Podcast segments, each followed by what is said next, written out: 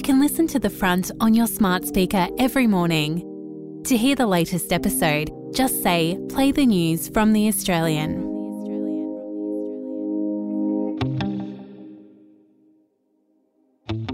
From The Australian, here's what's on the front. I'm Claire Harvey. It's Friday, November 17. The head of an Israeli military task force overseeing the flow of aid into Gaza says he's willing to allow unlimited humanitarian trucks into the territory, but a shortage of UN vehicles and shipping bottlenecks are stifling the flow of assistance. Australian researchers are close to developing the first early detection blood test for pancreatic cancer, one of Australia's biggest killers and our deadliest cancer.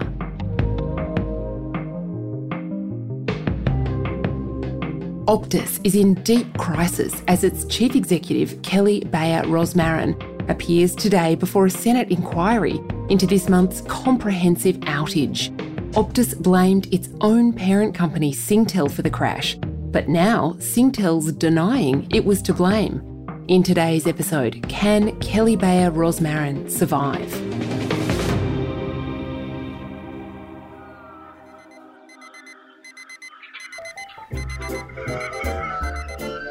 Wake up, stretch, check the phone. That morning ritual was rudely interrupted on Wednesday, November 8. If you're an Optus mobile customer, no service. If you buy Optus home Wi Fi, no service. Optus landlines, no service. For some of us, it was just annoying.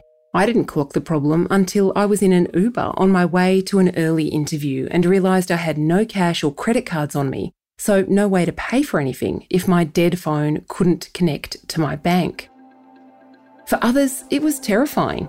People with chronic illnesses who might need to call an ambulance, parents who suddenly had no way to contact their kids, businesses who rely on Optus to process EFTPOS payments. Some suburban trains ground to a halt. Hospitals that rely on Optus for their connected medical devices and communication with staff were suddenly cut off. I wasn't a Optus customer, so I wasn't catapulted into the telecommunication dark ages like you were. but it was dark. I was uh, driving down the highway from Geelong to Melbourne to Tullamarine Airport when I started getting text messages and phone calls to say there was this mammoth outage.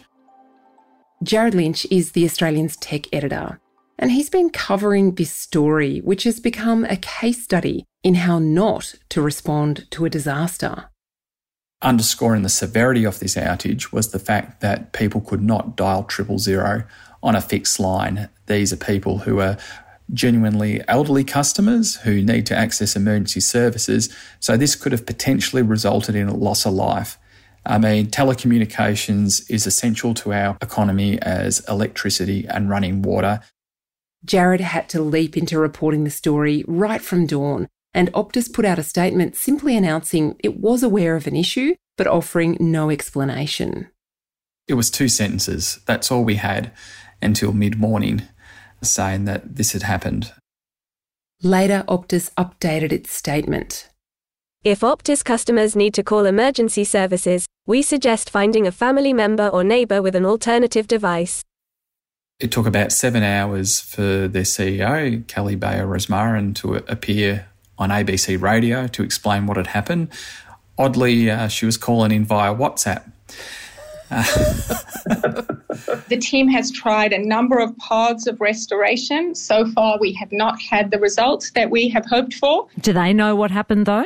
Um, who's they? The team that you've got working on it. No, our team is still pursuing every possible avenue. We right. had a number of hypotheses, and each one so far that we. Clearly, the CEO had connectivity of some kind and spent the rest of the day on a media blitz. The customer is always right. Would you like to apologise to them?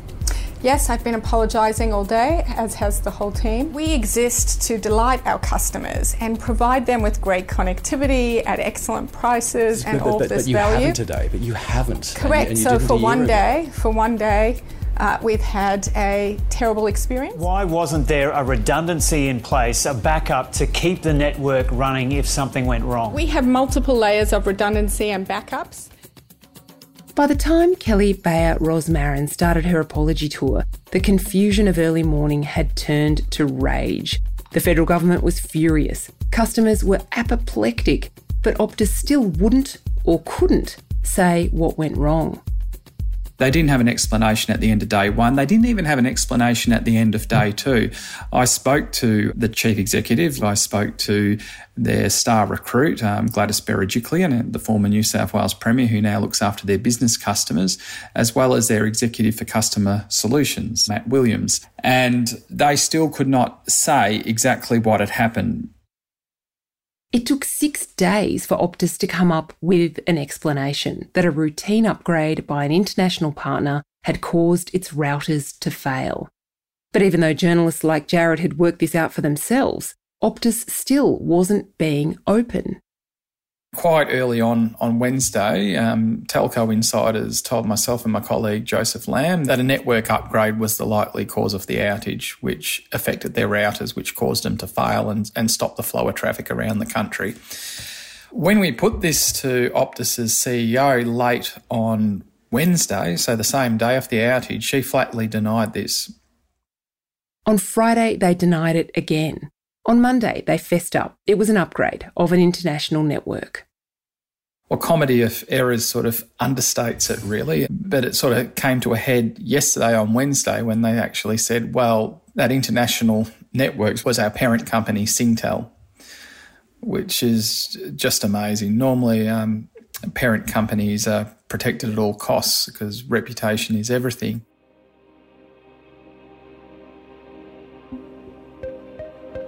Telcos are complex. It's hard to get your head around even the magic of an old fashioned phone where a voice travels down a physical line. But today, Optus has a mobile telephony network relying on towers, a web of physical lines, and a fleet of satellites over our heads. So, how could it all fail at once? Outages do happen across telecommunication networks. The key is it's how you handle them when they do go wrong. I mean, if you're a BHP or a Rio, you have a crisis communications plan and simulations to sort of prepare you for a mining disaster. This is not a black swan event, right? It's not a complete curveball. If you're a telecommunications provider, the two worst case scenarios that you prepare for is a cyber attack, which is what happened to Optus in September last year, and a network outage, which is what happened on Wednesday. Oh, yeah, it's all happened before. And this time, Optus's own parent company is throwing it under the bus. That's after the break.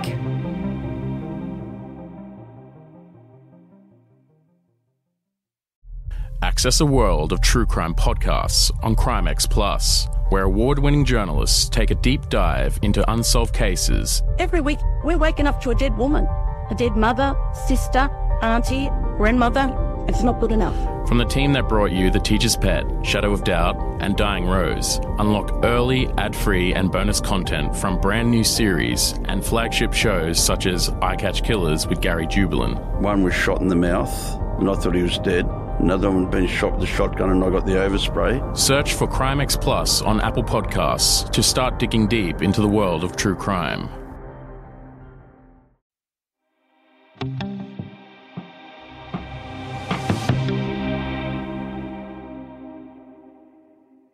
Just over a year ago, Optus was hit by a massive data breach. I'm angry that there are people out there that want to do this to our customers. I'm disappointed that we couldn't have prevented it, and I'm I'm very sorry and apologetic. It should not have happened.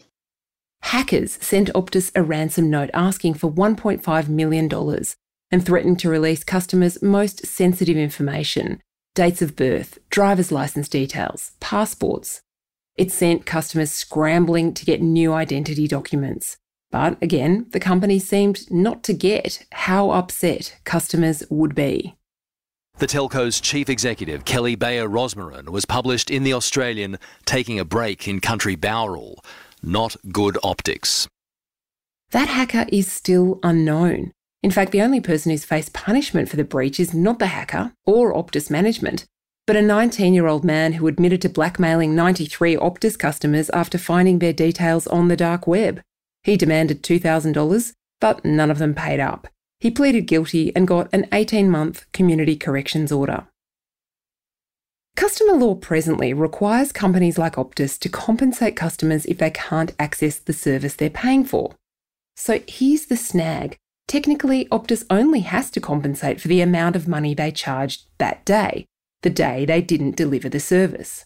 One of the Australian scoops on this rolling story has been getting inside Optus's thinking on compensation. On Thursday, during Singtel's earning results, Optus's CEO Kelly Bayer Rosmarin told investors, and it was a private investor call, the media weren't allowed in there, that if we boiled down what the compensation would be based on our average plans, it would be $1.60 per customer, and that's not worth it. And we don't think that's what customers want is a credit for $1.60. So we're looking at what we can do to make our customers feel like they've been heard, that they know that we care, that we understand that we. So we've decided to uh, to actually offer the equivalent of hundred dollars worth of free data. Now you try telling that to a, a small business who lost up to ten thousand dollars. It doesn't quite add up, does it? There's never a dull moment when you're a tech journo. On Thursday afternoon, Jared broke another bombshell yarn, turning the whole thing into a whodunit. Singtel is saying, yes, we did complete an upgrade, but it only took 20 minutes. Optus received plenty of notification that that's what we were doing. And furthermore, after we completed it, its systems were up and running. So don't look at us, we're not the root cause. Singtel is denying Optus's version of events. That's quite remarkable given how close these companies are. Definitely. I mean, we just don't see this sort of stuff happening in the corporate environment, particularly the current corporate environment where reputation is everything. Look, who knows what's going on in the Optus tent? Clearly, there is dysfunction happening. And it is increasingly likely that the only way to resolve this is to have a complete reset at the company, and that starts up the top.